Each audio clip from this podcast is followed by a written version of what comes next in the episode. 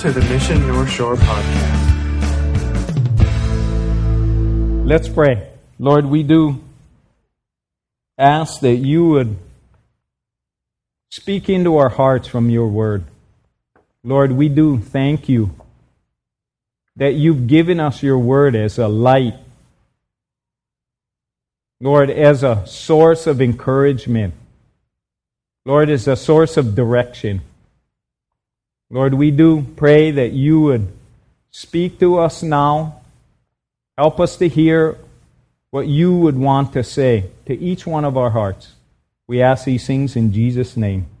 Okay, today, uh, and, and I think I say every time that I'm giving the message, which uh, I don't know how it works for Trip, but it's always something that I'm needing. And it, you know, it doesn't work out really good all the time because I'm not necessarily wanting it or the information, you know, but I got to give the message. And the whole thing, like last night with the, the thing, I'm like, Lord, not tonight. You know what I mean? Not tonight. I'm like barely going to make it as it is. I don't want to end up having to deal with, you know, a tsunami, but that's what I'm talking about today is the Lord's will. So at some point I got to go, look, if it's the Lord's will that I stay up all night waiting for the go ahead, you can go home, then, you know, and that he probably wanted, maybe he wanted me to be in a fog this morning, then he could probably say more than if my brain was working, um, you know, at full speed, which is about four miles an hour. Um, I'm going to be reading in one little section in Matthew chapter 6. And this is a part where the disciples asked Jesus to teach them to pray. Matthew chapter 6. And I'm going to be reading verse 10. So I just want to take this one little piece here. But I'll start in 9. You know, it says, Jesus says to them, Pray then in this way Our Father who is in heaven, hallowed or holy or lifted up is your name. Verse 10 Your kingdom come, your will be done on earth as it is in heaven. And as I was studying, you know, I'm kind of thinking about, man, what am I going to talk about? You know, and you think about it, like if you're up here, like for me, I can talk about whatever I want to, do, whatever I pick in the Bible, I can talk about. So how do you pick? How would you pick? You know, what you would want to talk about. And oh, did I say I forgot about all the young guys, Sergio and uh, the young crew? But sorry. Something that is really important, something that's been impressed on me is that, is the Lord's will. And you know what? In doing this, probably, and I think as it was each time that I do it, I, I think the Lord wants me to learn this lesson more than anybody else here. You guys are probably going along for the ride that this is something that I need to learn. Is the Lord's will and at the same time, there's our will. There's my will. Who wins? Right? And in this prayer, he says, and, and I'm sure everybody here has said this prayer. And you just can go, I can close my eyes and say this prayer. I know this by heart, and I grew up as a Catholic. I said this prayer probably millions of times. And partially because I was bad. So you have to say this prayer. If you're a Catholic, you know how it works. So the badder you are, the more you got to say this prayer.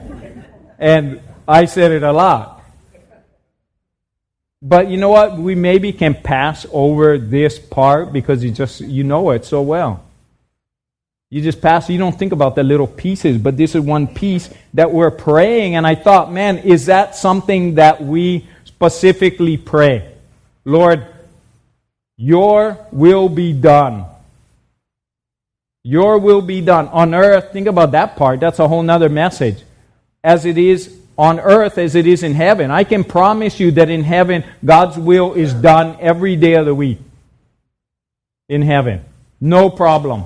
But on earth, what do you think? Not so.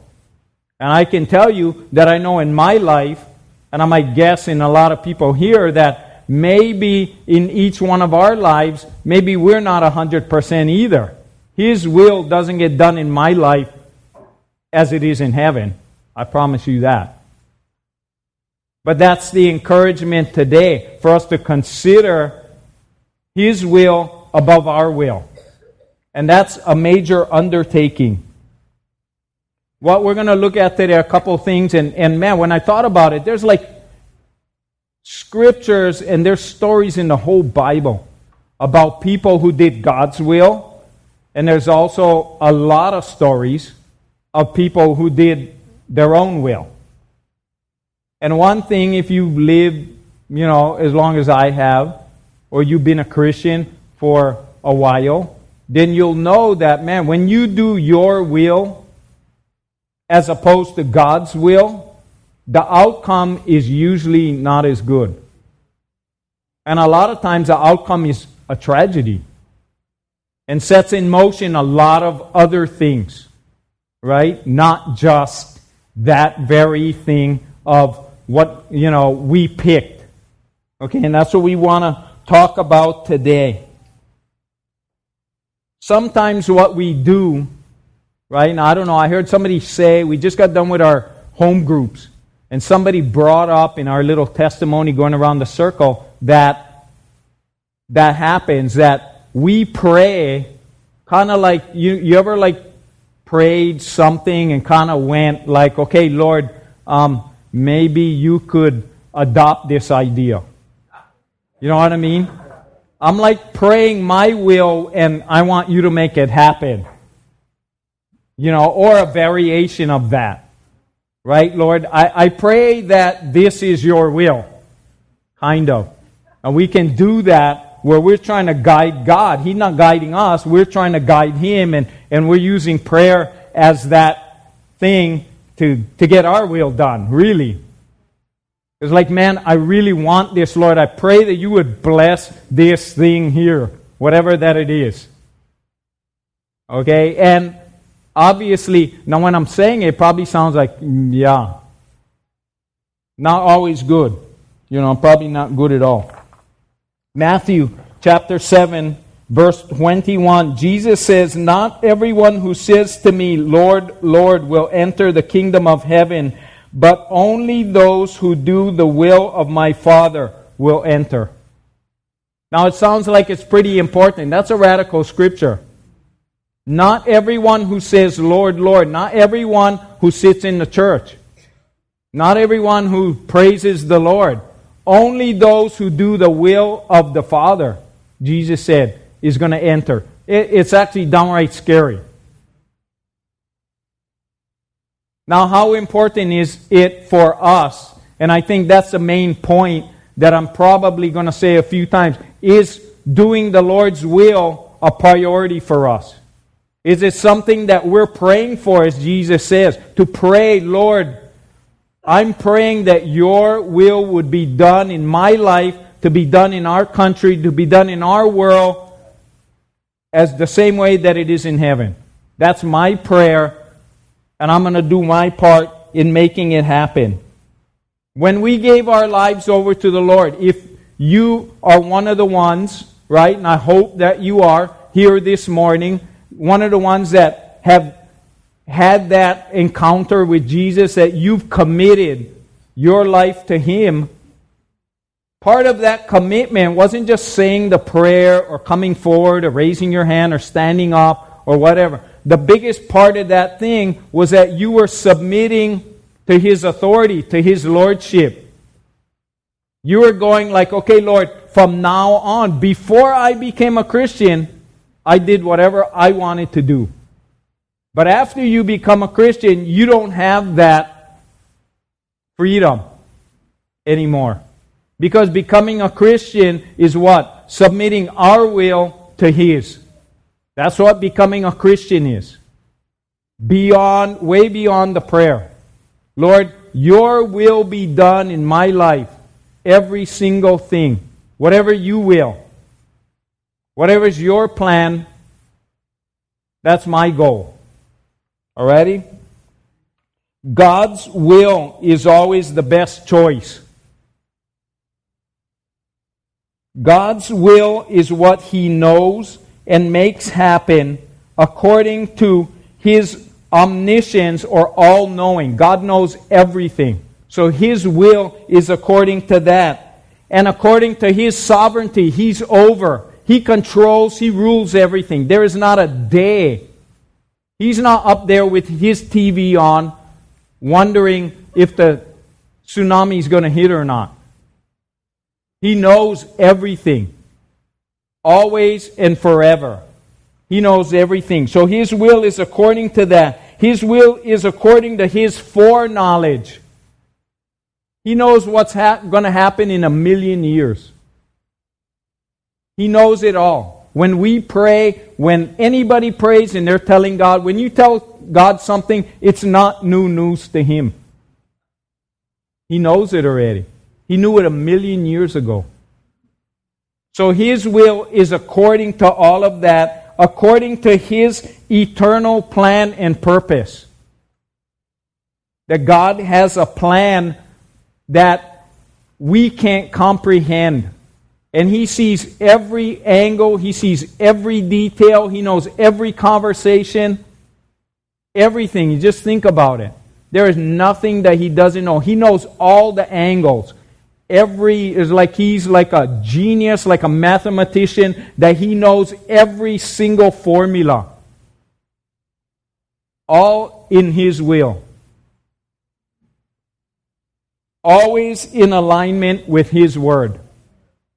Now, I was asking Christian Jensen this morning because he's teaching in the Sunday school this thing God's will or our will. And of course, he asked me, Well, how do you know what God's will is? One way, and I'll be talking next week, I think that I'm going to talk about being a disciple, discipleship next week.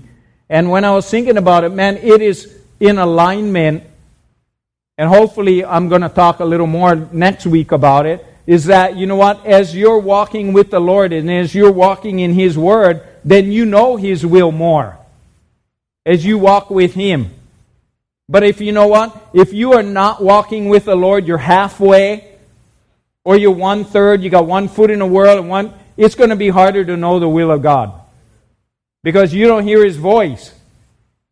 And I don't want to give the whole message that I'm going to give next week, but I'll tell you that one of the scriptures, it says there in John that Jesus says that He's the good shepherd, and He says that His sheep recognize His voice. And we, how do we recognize His voice? by walking with Him, by spending time with Him more and more and more and more. And as you do that, then you will know what the will of God is. But if you're off somewhere else, then you're going to have a hard time knowing what it is. If you don't read your Bible, how would you know what the will of God is if you are not in this all the time? So all these things, and I made up that definition because I'm like, okay, I got it. What is the will of God? You know, how would you describe it? That's as best as I could describe it for this morning. It's all according to who He is, how He operates, what He knows, and I can tell you, His will is like light years ahead of what anything that we could ever come up with. But for some crazy reason, I can tell you in my own life, it's not hard for me to begin to go, well, look, I think this is how it should be done. I think this is what's going on.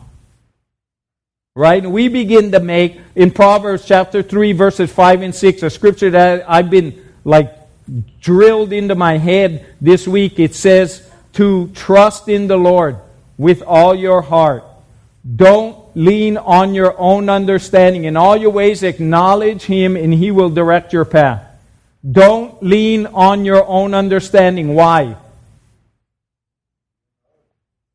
Yeah, you don't know everything.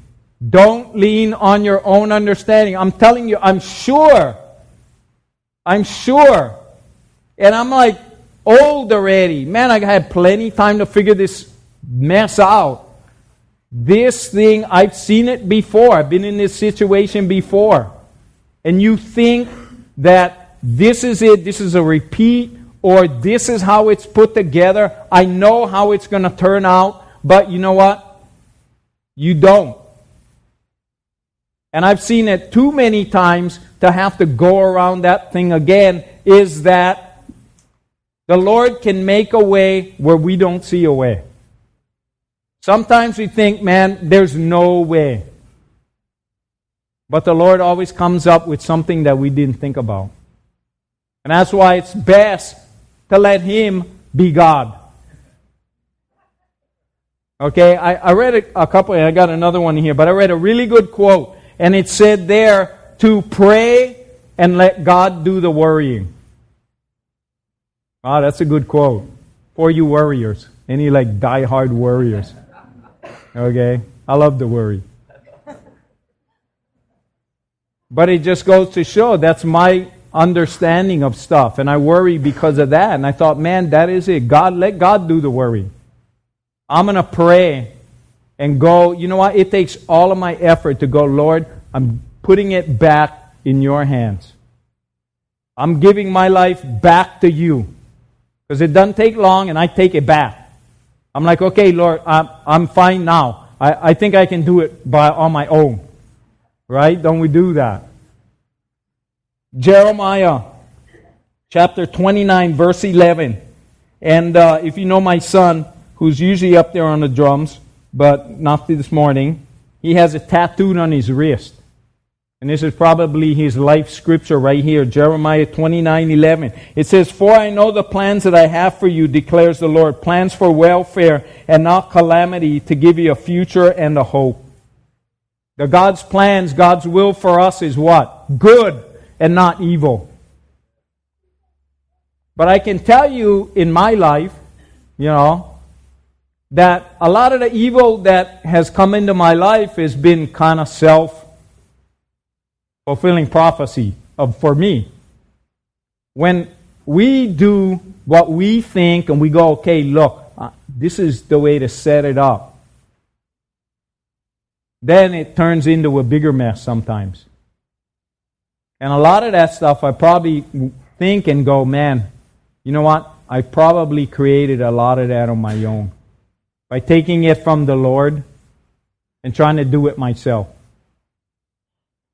God has a better plan. Let's be open to seek out His plan and submit ourselves to that.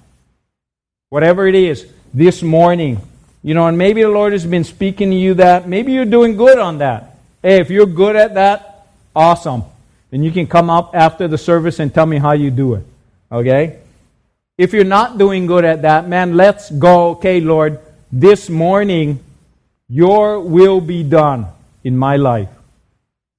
And especially in those areas that I like to take control of stuff, where I like to, you know, try to figure it out my own way. A problem arises when we choose our will over His. We think we know what we want. We think that we know what's best for us. And as I said before, sometimes we ask God even to bless our plans. We put, you know, in Jesus' name, then thinking that it's going to happen. Right? And some, you know honestly, sometimes the Lord allows that. And we could have talked, we a, could have had a big theological discussion about God's perfect will and God's permissive will. Sometimes He lets us go wide to learn. I did that with my kids once in a while, you know, when they were growing up and you're like, don't touch that, that's hot. Then they like really want to touch it, so what do you do sometimes? Right? You might allow them to touch it. Now, when they touch it, then you go, you see, I told you. You know, and maybe the Lord does that sometimes. He lets us go. He lets us have what we want, and then goes, You see, I told you. I hope that you learned. An example Genesis 3 6. And when I thought, man, there's like so many stories in the whole Bible, we could be here all afternoon talking about guys that did it their way. But Genesis chapter 3, verse 6, this is the part in the garden, and it says here about Eve when the woman saw that the tree was good for food, and that it was a delight to the eyes, and that the tree was desirable to make one wise, she took from its fruit, and she ate, and she gave to her husband, and he ate. That is pretty funny. But it started there, and that's always how it is, right? Been that way for thousands of years. And if you're not married, then you'll see that that keeps going that same process. You know. um, she saw, right? She looked at it. It was like, hey, looked good. Right? She saw, man, that thing looked really good. And isn't that how it is? She decided in her, it says here that it looked good. The tree was desirable to make one wise. Hey, I'm going to be better for it. I'm going to be better after I do this. And maybe sometimes, I mean, man, I probably did everything that could be done in that line that you can, don't you convince yourself. This is it. I have to have it. They, she had the whole garden. So I'm like one tree in a whole garden. You know, she got the world, but that one tree, isn't that the one thing that you can't, don't go there, and that's, you don't care about nothing else. You know, it's like if you ever work in Sunday school, and some of you guys are in Sunday school, there's like, in this little, uh, um, and if you, if it's, if your kid's in that age group, it's not your kid, it's somebody else's kid. Okay? But, in that age group, the, the nursery one, that there's a bunch of toys. And inevitably, and there's like, Noel buys like 4,000 toys in there. There's no even room for kids. But inevitably, one kid grabs a toy and there's another kid that have to have that same one. They might even have two of the same one, but no, it has to be that one. Right? All of a sudden, it's like there's no other toy in the universe. I have to add, but you know what? Same with us. That we focus sometimes on the very thing that the Lord says, look, don't touch, don't do this. Man, this is bad. All of a sudden, it's like, I have to have it. I have to try and see.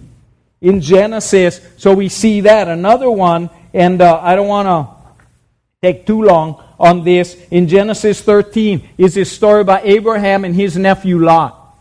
And Abraham is like the father of the nations.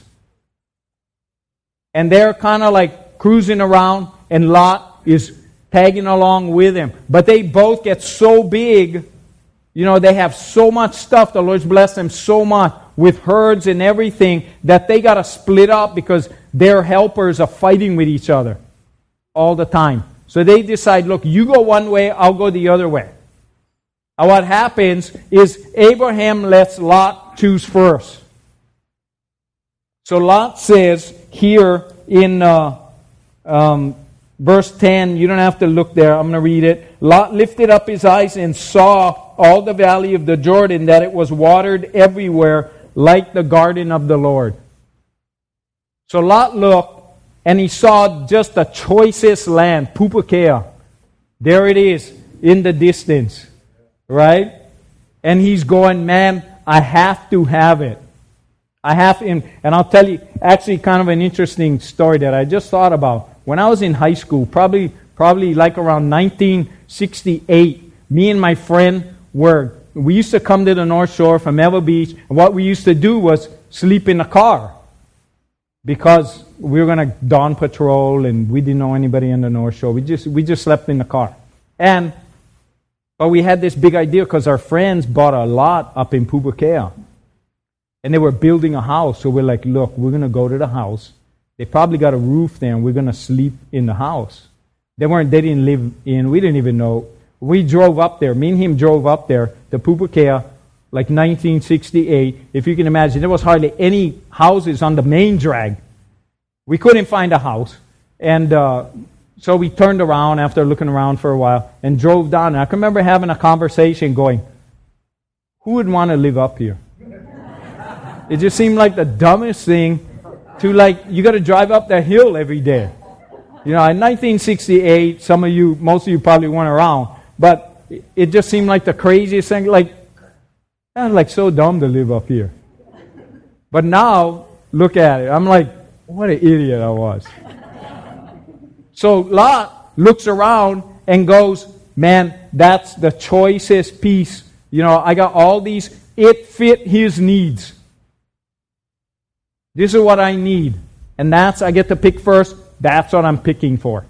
Okay? And he goes, that's where he wants to go. Now, one thing that he didn't do, that if you are looking in verse 10, that it says in parentheses actually in that scripture, it, it doesn't show it maybe in your Bible, but that's what it is. There's a little phrase that says, that was before the Lord destroyed Sodom and Gomorrah. And where did Lot pick? Where was that beautiful, perfect place? Was actually Sodom and Gomorrah. And that's where he picked according to what he saw was best for his need at the time. He didn't know that, you know what? That place is going to get judged. He didn't know anybody that lived there. He didn't know anything about it. From a distance, it looked perfect. That's where I want to pick. If I'm picking first, that's it right there. And he picked Sodom. Now, if you read there in Genesis 19, that what happens? Sodom gets judged. The whole city gets judged.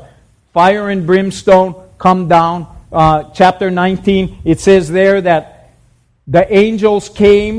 You remember the whole prayer in between 13 and 19 where Abraham makes that prayer. Well, what if there's 50 righteous guys? Will you spare? And I was, I was reading, I'm going, well, I wonder if he said that because his nephew's living over there. Maybe that was the whole deal. He kind of whittles it all the way down to 10 people there. Lot is living there with his wife, his two daughters, and his two son in laws. And what happens is that who makes it out? Three people make it out Lot and his two daughters. Well, the wife kind of made it halfway out, if you remember the story. Right? She gets out, but halfway she looks back Right? And why she look why did she look back? Because her heart was there. She leaving a place that she loved. And if you read in the story, it says there in chapter 19 that the angels had to even push Lot to get out of there. It says that he hesitated. And you know what? Sometimes when we do that, we choose that we're going to end up in a place where we're not supposed to be, and our heart is going to be attached to it. Not according to God's will. And then, even when God goes to try and save you, and it says there that the Lord, I have it here, then the Lord, um, that He pulls him out because of His compassion. The Lord, by His compassion, tried to save Lot and his two daughters, which He did, but not Lot willingly going out. The two son in laws didn't make it. And the wife, halfway out, looks back and turn, the Lord turns her into a pillar of salt. And those guys go, and if you read actually even worse, is that the angels tell him to flee to the mountains, and then Lot is trying to make a deal with them. I don't want to go to the mountains because I'm going to die there. Look, there's this little town called Zoar. Let me go over there. And then they go back and forth, and the angels say, Okay, go, go ahead, but hurry up. Because it's going to rain fire and brimstone here in a second. And if you keep reading in chapter 19, it says there that Lot ended up not getting the Zoar because he was afraid. So Lot makes two. He first he picks Sodom, the city under judgment, and then he picks this other place after they pull him out of there, and even his second choice is poor. Okay, as opposed to Abraham, and I'll bring him up. It says there yeah, that Abraham makes this choice, in verse 14, then the Lord said to Abraham, Lift up your eyes northward, southward, eastward, westward, for the land which you see I will give you. And you know what? Isn't that how the Lord is? I can tell you the Lord's will is what? Broad. Lot wanted Sodom, one town. Okay? And he picked that and he got that. Just so happened, a town that he picked, he didn't seek the Lord. He picked a town under judgment. What did Abraham get? Abraham got everything else. And I'm going, man, that's how the Lord's will is. Our will is like this. We pick, this is what I want. This is the guy, this is the girl that I want. This is the job I want. This is the place I want to live. You know, this is what I want to do. This is what I want to have in the bank all that kind of stuff. Right? And our will, man, our eyes, that's the way we think. But you know what? Maybe like this with Abraham, God says, if you follow his will, he says to look northward, southward, eastward, westward. My will, everywhere you look, that can be yours according to my will. Right? And sometimes we think I can, and I've kind of noticed that, that we think, maybe we think the Lord's will is like narrow. But I've noticed that, you know what? The Lord's will is wide. And the Lord wants to. We read that in Jeremiah. The plans that He has for us are broad and good. And He actually gives us plenty choices. You know, it isn't like, okay, you got one shot, and you know what? Everything else is, there's a million wrong choices, and there's the one right one, and you know what? I hope you pick the right one. But I notice that, you know what? When we follow the Lord, man, there's blessing comes in abundance, right? The land is ours. We want to follow the Lord's will. Okay, quickly, some scriptures here. Proverbs 14, verse 12 says that there is a way that seems right to a man, but the end of it is death. Some of the things that seem right to us, Proverbs 14 12. You know what? One of the scriptures that says specifically about the Lord, it says that He is not willing that any should perish, but that all should come to repentance. I hate to tell you guys, but this world is under judgment. And the Bible says that this world is going to burn. And if you're a Christian, it says there that we are not, this world is not our home. We're visiting this place. And the Lord's going to start all over again one day. And that's one of the things He is not willing that any should perish, but that all should come to repentance. If that's you, is you haven't come to repentance yet. If you haven't given your life over to the Lord, don't delay. Don't delay. Today is the day of salvation. Proverbs 19:21 says, "Many are the plans in a man's heart, but the counsel of the Lord will stand." The Lord knows what's best. A quote that I found, "Never be afraid to give up your best, and God will give you better." God's way is always better. You test it and see. But I'm sure all of us have lived long enough to know that. If you're a Christian, that I've tried it many, many, too many times my way, and I can promise you that God's way is always better. The message this morning is that we need to go, okay, Lord, your will be done. Make that your prayer. Ephesians chapter 5, verses 16 and 17. I'm going to read it. It says, Therefore be careful how you walk. So consider how you walk, not as unwise, but as wise, making the most of your time, because the days are evil. So then do not be foolish, but understand what the will of the Lord is. That's an awesome scripture. Don't be foolish, especially now understand what the will of the Lord is and follow it. Psalms 145, Verse 10 says, Teach me to do your will, for you are my God. That's a good prayer. Lord, teach me to do your will. When we wake up in the morning, do we pray that prayer? Lord, your will be done today. And you know what? You teach me and guide me today to do your will, whatever it might be.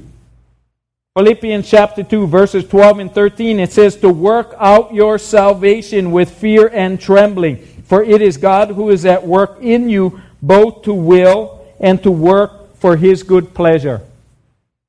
So the will of God is actually two sided. The will of God is there, and you know what? We have to work according to it. This is not just saying once I work out your salvation, it's like up to us. Because the, Lord, the Lord knows that, man, we can't hold up that thing. You find what the will of the Lord is, you seek after it, you pursue it, you pray for it, you read about it in the Bible, and then what? Then you work it out in your life.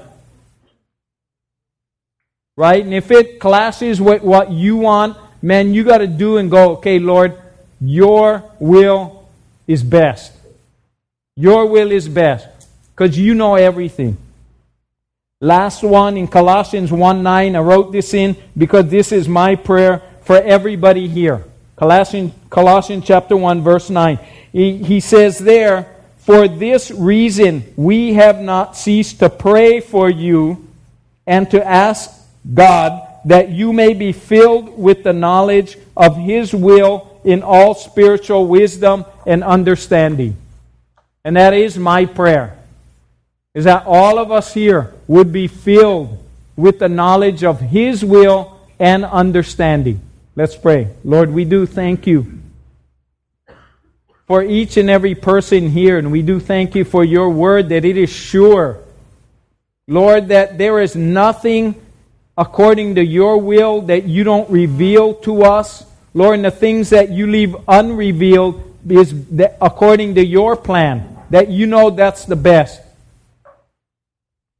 Lord, I do pray for each person here that we would all freshly submit ourselves to live our lives according to your will, what you want over what we think we might want. Lord, we do thank you for your grace in our lives. I do pray for anyone here, if they don't know you this morning, that they haven't fulfilled that part of your will. Lord, I do pray that this morning would be the day of salvation for them. We ask these things in Jesus' name. Amen.